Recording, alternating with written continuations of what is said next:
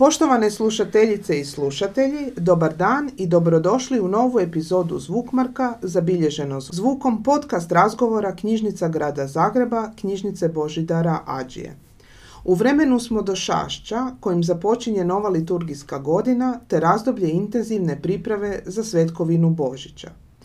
Tom prigodom sugovornika smo pronašli u Don Antonu Šuljiću, s njim razgovaramo o značenju adventa, pripravi za svetkovinu Božića, posebnosti ovog liturgijskog vremena. Dobar vam dan i dobrodošli. Dobar dan i vama i svim našim slušateljima. Evo prije samog razgovora nekoliko crtica iz vaše biografije. Dakle, Don Anton Šuljić rođen je 1955. u Novalji na otoku Pagu.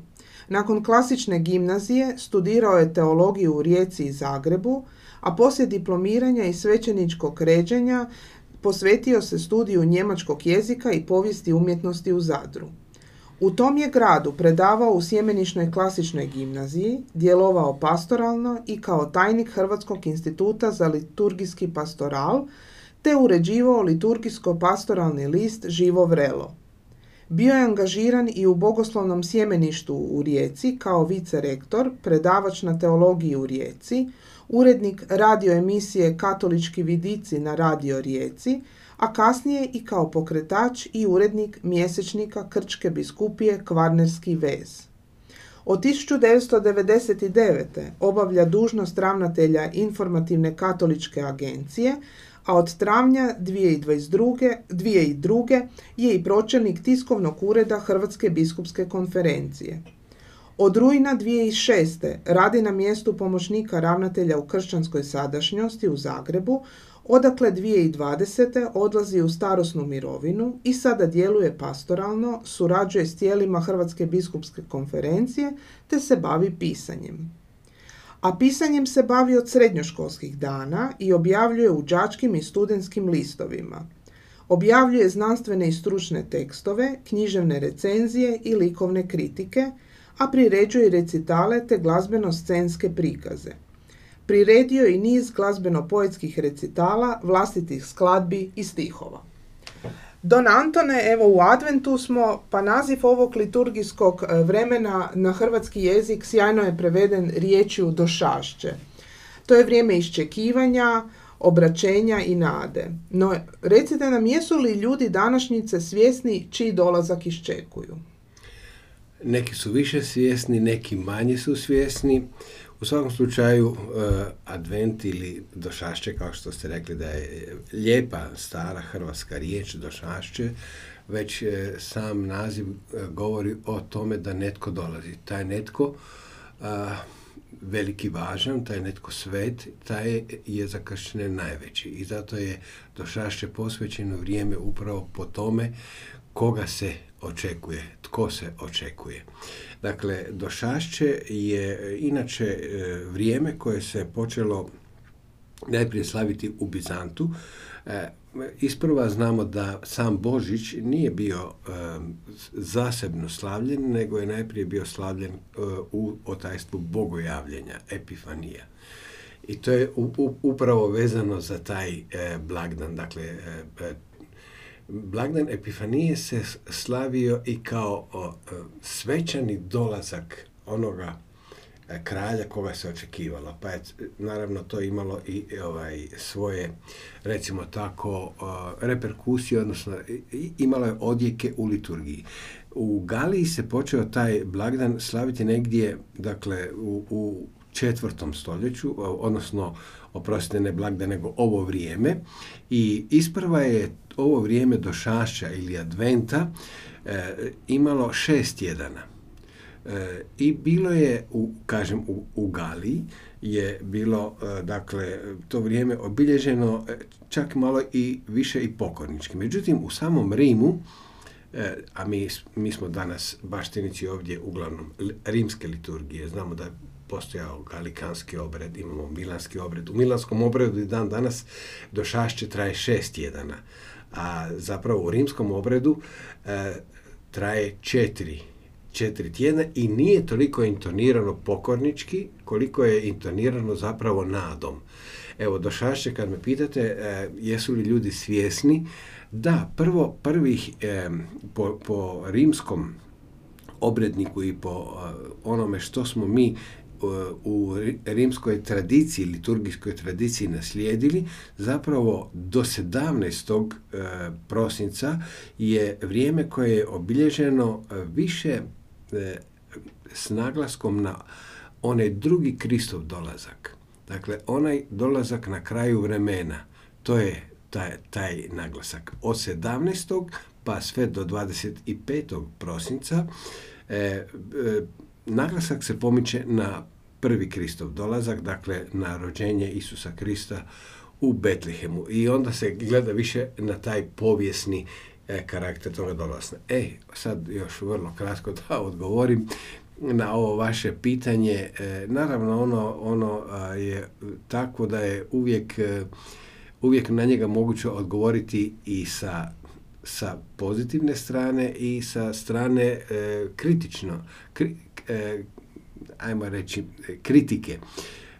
Postoje, naravno, kršćani, postoje ljudi koji se vrlo ozbiljno pripremaju za E, proslavu blagdana Božića i vrlo ozbiljno računaju sa svojim kršćanstvom.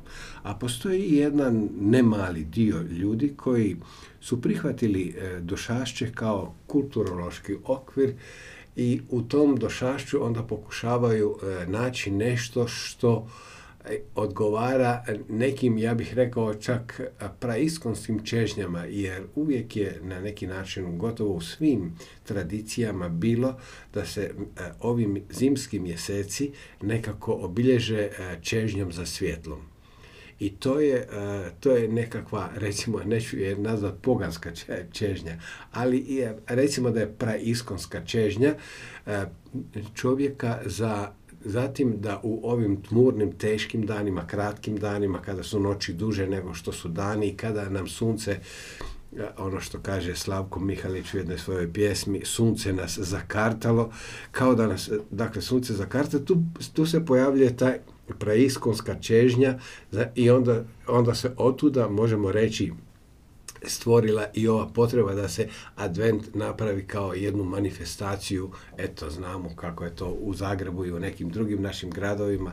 O tome vjerujem da će biti još nekakvih pitanja. Tako je. E, dakle, do Šašća osim priprave za svetkovinu e, Božića bitno upućuje na onaj drugi konačni Kristov dolazak. Pa prema vašem mišljenju, e, je li se ta istina kršćanske vjere zapostavila i u kojoj mjeri kršćani danas e, očekuju ponovni Kristov dolazak? Pa iskreno govoreći, ja mislim da je, da je to premalo nazočno u našim, e, recimo tako, katehezama, u našim propovjedima ili homilijama. Mislim da se konačni Kristov dolazak ili paruzija, kraj, kraj vremena, E, nekako ostavlja, s obzirom da je i sam Krist rekao da o tom dolasku nitko ne zna kada će biti. Čak ni on. On je rekao za sebe, nitko ne zna, pa ni sin čovječi. Dakle, on je za sebe rekao da ne zna kada će biti taj dolazak, ali ga je obećao. Dakle, e, kršćanin živi od tog obećanja. I ne požurujući vrijeme, ne požurujući dolazak gospodnji, Sav je predan tome da u ovom vremenu je li ono što kaže Sveti Pavao na jednom mjestu posvećuje vrijeme. Posvećujte vrijeme, kaže Pavao. E, dakle, onaj tko e, istinski čeka gospodina, to ne znači, a evo, sad sam stao tu i e, evo, ništa, lijepo sam se pasivizirao i čekam, ništa ne radim. Ne, nego naprosto čekanje je zapravo vrijeme aktivnosti. Aktivnosti koje podrazumijeva da čovjek sve svoje resurse upotrijebi kako bi e, u ovom životu pridonio boljitku, dobroti, ljubavi, međusobnom razumijevanju, toleranciji, čemu god. Sve što je pozitivno, sve je to zapravo nama Bog dao kao neku darovitost i ona se nalazi posijana u ovom svijetu i mi kao kršćani koji očekujemo konačni e, Kristov dolazak, mi zapravo u ovome svijetu pronalazimo istomišljenike, ali i one koji s nama dijele neke vrijednosti. I to je zapravo suradnja na, recimo tako, boljitku za ovaj svijet. E, sveopća komercijalizacija adventa koja se u bitnome zrcali u tom konzumerističkom mentalitetu, blještavilu ulica, trgova, prepunim tržnim centrima, e, kao da je ukrala taj bit do šašća.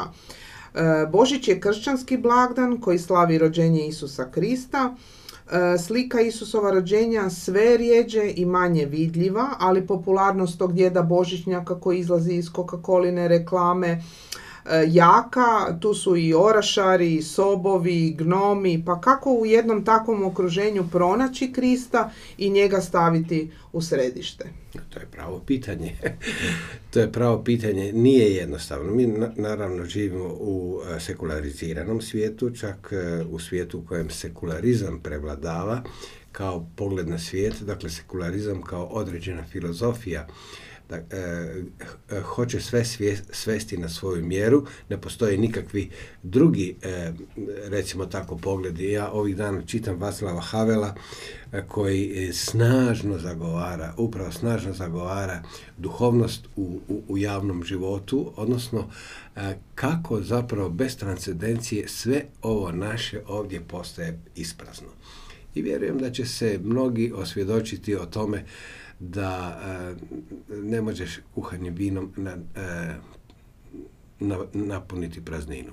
Ne možeš šljokicama i svjetlilima, nismo protiv toga, nećemo sad dizati galamu nekakvu.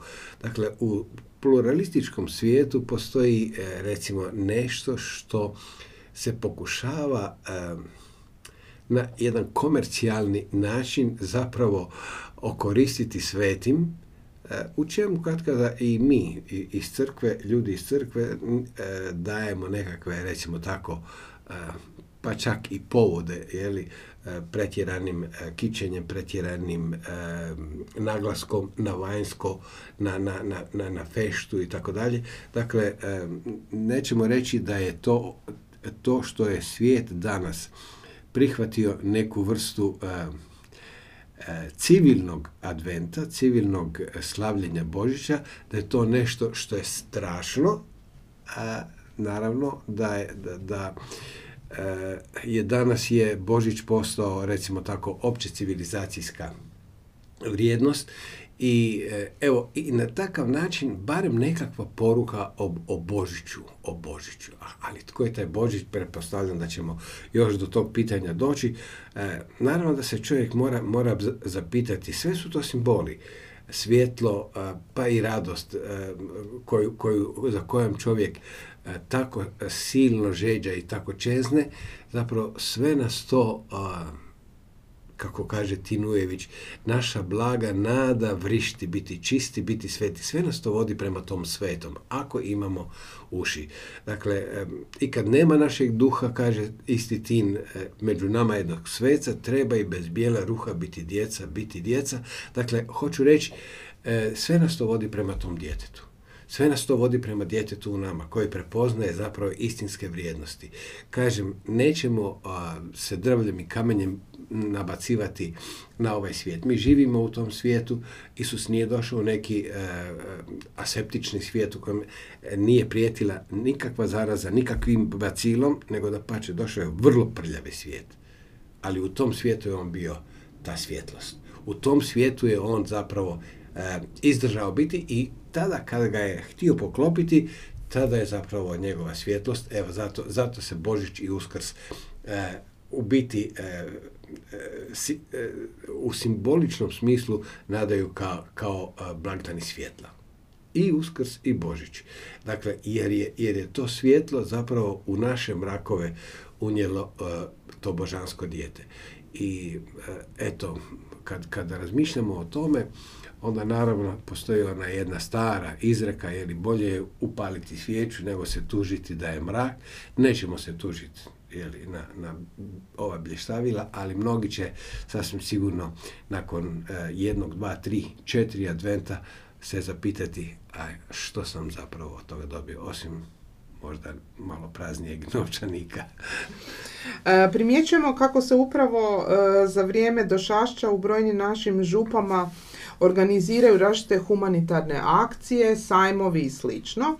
Pa što je to što ljude u ovom liturgijskom vremenu posebno čini osjetljivima na potrebe drugih?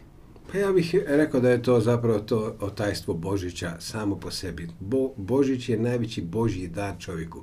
Dakle, Bog je izišao iz sebe i dao nam je sama sebe, dao je e, sama sebe kao najveći dar koga uopće možemo dobiti. I oto da svaki dar zapravo ima nešto od te božanske pedagogije, od tog božanskog bitka koji se razdaje, koji se na koncu razdao sve do smrti na križu. Prema tome, darovati i, i, e, veseliti se tome da nekome pomogneš, da nekome e, učiniš neku radost, to je zapravo nešto što proizlazi, logično proizlazi iz otajstva Božića. Dijete nam je darovano, sin nam je darovan, to, to e, navješujemo baš u božićnoj noći. Dakle, dar je nešto što je imanentno našoj vjeri. To je unutarnji smisao, unutarnja logika zapravo vjerovanja. E, ne možeš, ne možeš živjeti tako, a da svoj život tako nekako e, skupiš sam za sebe i da ga živiš sam za sebe, to nije pravi život. Život je taj da se, e, da se lomi, da se daje, svijeća je da, da svijetli, dakle život je da se daje, a ne da se gramzivo prima i uzima. E, za advent se kaže da je to radosno iščekivanje Isusa Krista, no kada pogledamo malo oko sebe primjećujemo sve veći broj izgubljenih, depresivnih, zabrinutih ljudi. E, upravo psiholozi su ti koji upozoravaju da treba znati dobro upravljati pred blagdanskim i blagdanskim raspoloženjem jer se detektira takozvani stres blagdana, odnosno ta postblagdanska depresija. Pa kako u tim ljudima ponovno probuditi radost? Da, e, do toga čovjek mora doći sam. To ne može nitko izvana. Dakle, čovjek, e, možemo reći da je evanđelje otvorena ponuda čovjeku i svijetu. Crkva je ona zajednica koja bi trebala svojom širinom, svojim e, toplim, recimo tako, e, mjestom udomiti naše čežnje, naše praznine, naše slabosti pa i grijehe. I čovjek bi zapravo tada tek kad osjeti da, da može doći e, u jednu zajednicu, u jednu crku, u neki prostor u kojem će se osjetiti zaštićeno, ajmo tako reći, da, da ga niko neće, recimo tako, prokazivati, da ga niko neće osuđivati, tada može se dogoditi da, da e, netko osjeti, li da, e, eto, nije sve u tim vanjskim stvarima, da to ne možeš, e, te vanjske stvari ne mogu zadovoljiti tvoje duhovne čežnje i tu je zapravo eto ta, to poslanje, ja bih rekao, crkve da ponudi tu radost, istinsku radost. Mnoga svjedočanstva, ne samo svetaca, nego mnogih ljudi, e, pisaca, duhovnih pisaca, imamo veliku literaturu, jako, jako e, bogatu duhovnu literaturu i svjedočanstva ljudi koji su e, u svom životu doživjeli to nekako veliko obraćenje. Evo, ja ću samo spomenuti jedan primjer André Forsar, je bio, um, na koncu je bio akademik francuski, ali bio je uh, poznati pisac u to vrijeme, uh, najprije novinar pa pisac, a odgojen je zapravo kao agnostik. Dakle, on je za sebe je rekao, nije, nije, religija mi nije predstavljala ništa. Jednog dana on piše u svojoj knjizi uh, Bog postoji, ja sam ga susreo. Dakle, i to je prevedeno na hrvatski, mislim čak nekoliko izdanja. Kaže, jednog dana išao sam na neki sastanak u neku, uh, u, u, u neku novogradnju i umjesto da se iskrcam na lijevu, ja sam iskrcam na desnu stranu ili obrnuto i zalutao sam, došao sam u crkvu u kojoj su se redovnice klanjale pred presvetim. I onog časa kad sam ja ušao u tu crkvu, mene je preplavila jedna svjetlost. I ta svjetlost je postala jedini jedina istina moga života. Ja sam ušao kao agnostik, kao nevjernik i zašao sam kao vjernik. Hoću reći, to su i čudesni zahvati. Slično možemo reći ovaj, da je pisao i slovenski pisac katoličke provenijencije Edvard Kocbek. Dakle, od tog iskustva, on kaže, od iskustva svjetla čovjek može živjeti danima.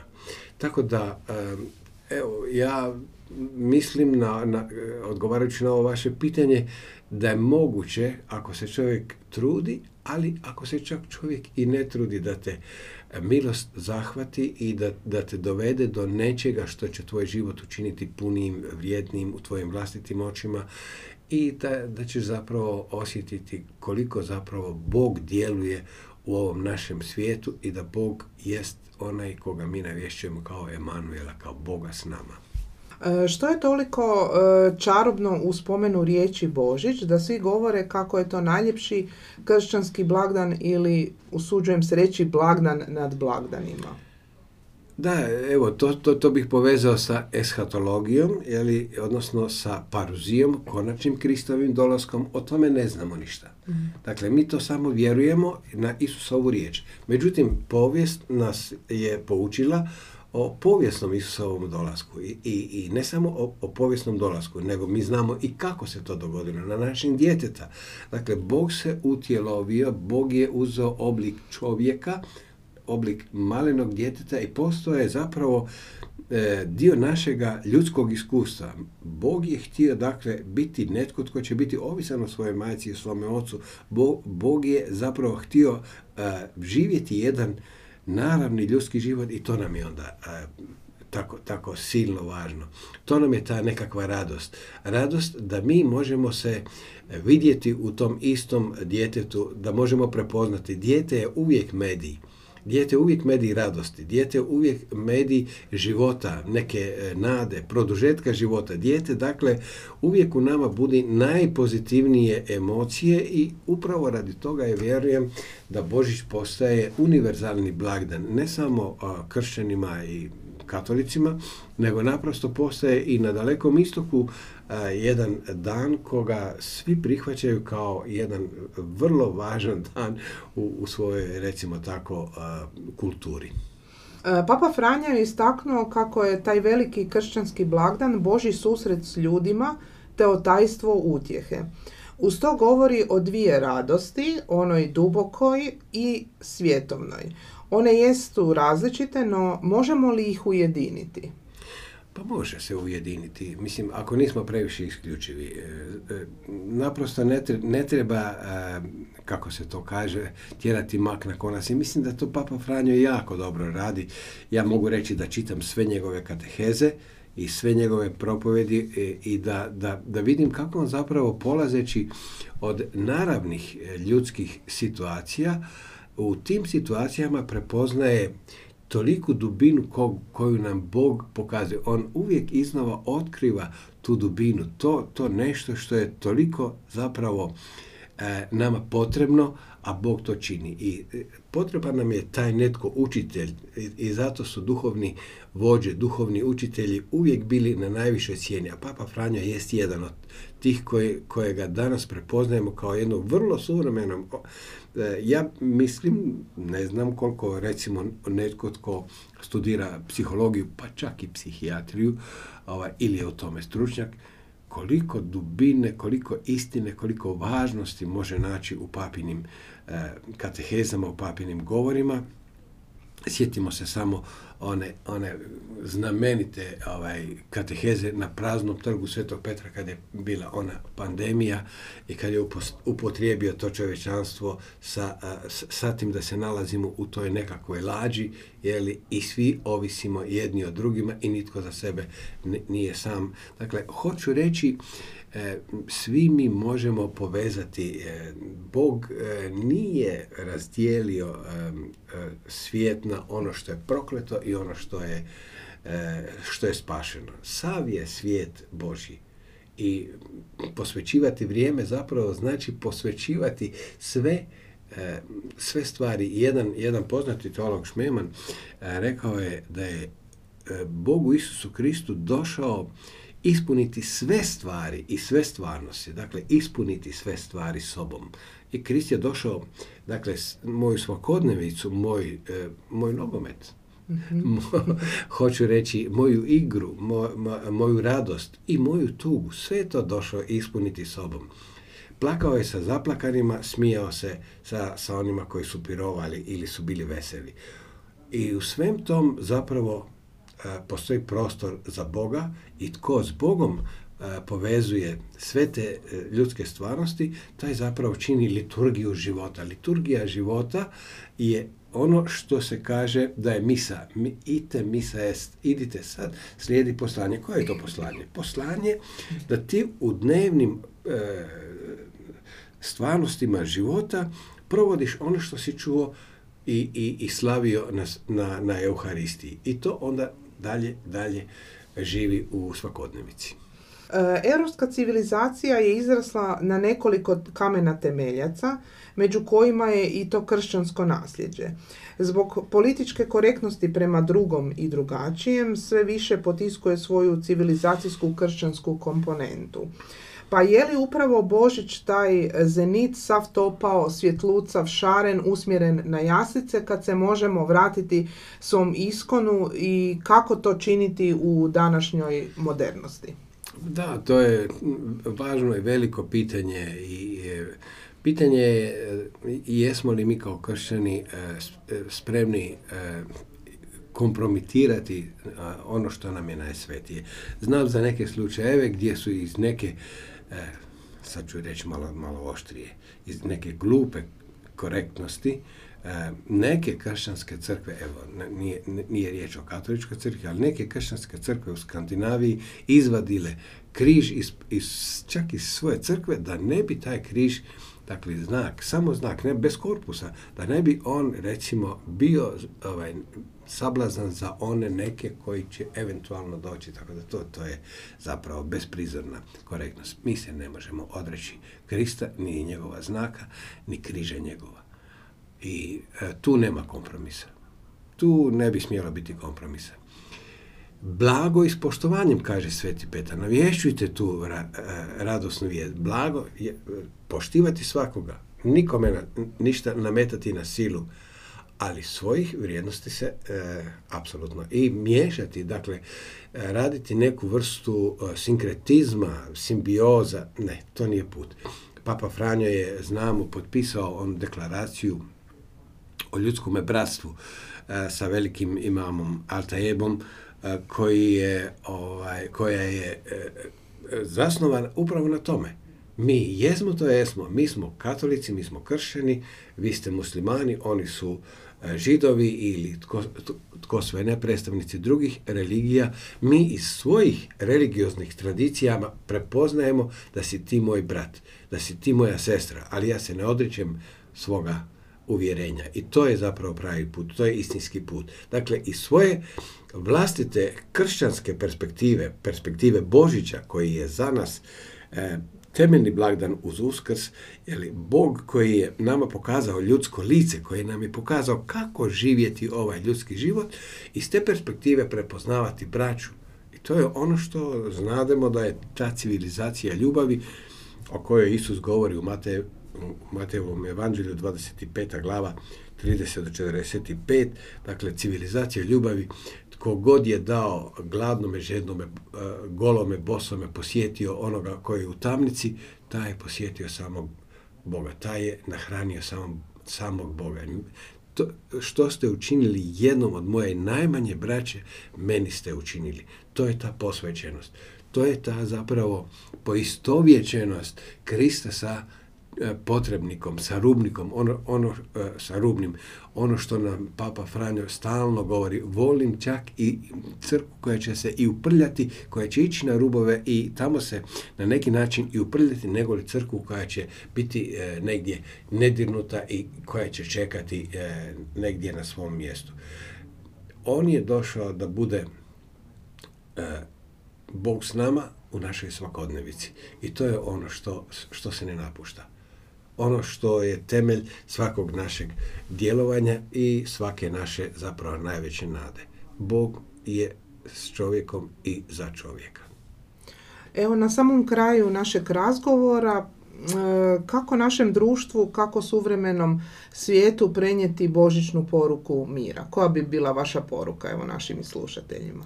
Poruka e, je zapravo ta da je Bog u Isusu svome sinu pokazao da je došao donijeti mir, radost, čovjekoljublje. Dakle, došao je čovjeku dati taj mir koji se događa po miru savjesti, pomirivši čovjeka u sebi samom, odnijevši mu ili recimo tako oprostivši mu njegov dug, njegov grijeh i njegovu slabost, Bog čovjek pomiruje s njime. Čovjek koji ustrajava na tom da bude protiv Boga, on je i protiv čovjeka i on postaje onda i svijetu na neki način neprijatelj. I svi oni koji u ovom trenutku možemo slobodno reći, koji se lažno pozivaju na evanđelje, a vode ratove ili mrze, ti zapravo nisu upoznali Boga. Boga ne možeš slaviti ako gajiš u sebi mržnju, neprijateljstvo, bilo na koji način e, vidiš nekakvog protivnika u, u drugim ljudima. Zato je danas navijestiti za radosnu vijest u biti e, zadaća i crkve, ja bih rekao i svakog istinskog e, čovjeka i humanista, upravo u tome da se e, navješćuje to bratstvo ljudi koje nam je u Isusu Kristu pokazao. On je došao i znademo to ko, svake svete mise, e, znademo kako završava najsveći, najsvetiji čin ove krv moja novoga saveza koja se proljeva za sve ljude, za sve ljude. Dakle, ta istina da je Krist došao za sve ljude i da je došao pomiriti čovjeka, naravno neće ga pomiriti ako on to ne želi. Bog je slobodan Bog koji treba i želi slobodnog čovjeka. Bez čovjekove slobode nema ničega. I tu je zapravo misterij. Misterij grijeha, misterij zla, misterij čovjekove ograničene slobode ako je u zlom stanju ili u grijehu. I tu je zapravo ta, ta ja bih rekao, potreba, ta, ta, ta teškoća da se čovjek teško, teško miče iz neke svoje sebičnosti, iz nekog svog uh, ustajalog e, mišljenja i predrasuda, rekao je Albert Einstein, da je lakše e, razbiti atom nego li ljudsku predrasudu. A to je zapravo taj put. Put duhovnosti je zapravo put u unutarnje, unutarnjost vlastitog bitka u kome čovjek ima što raditi. I to je taj put vjere, ja bih rekao, to je taj put duhovnosti, to je taj put adventa, to je taj put Božića. Sve je to zapravo put prema središtu vlastitog bića u kome Bog želi kraljevati. Evo ovim lijepim riječima e, zahvaljujem vam Don Antone na ovom razgovoru. Iskoristit ću priliku da svim našim slušateljicama i slušateljima zaželim lijepe božićne i novogodišnje blagdane i do sljedeće epizode srdačni pozdravi. Hvala lijepa i sretan Božić i sve blagdane koji slijede.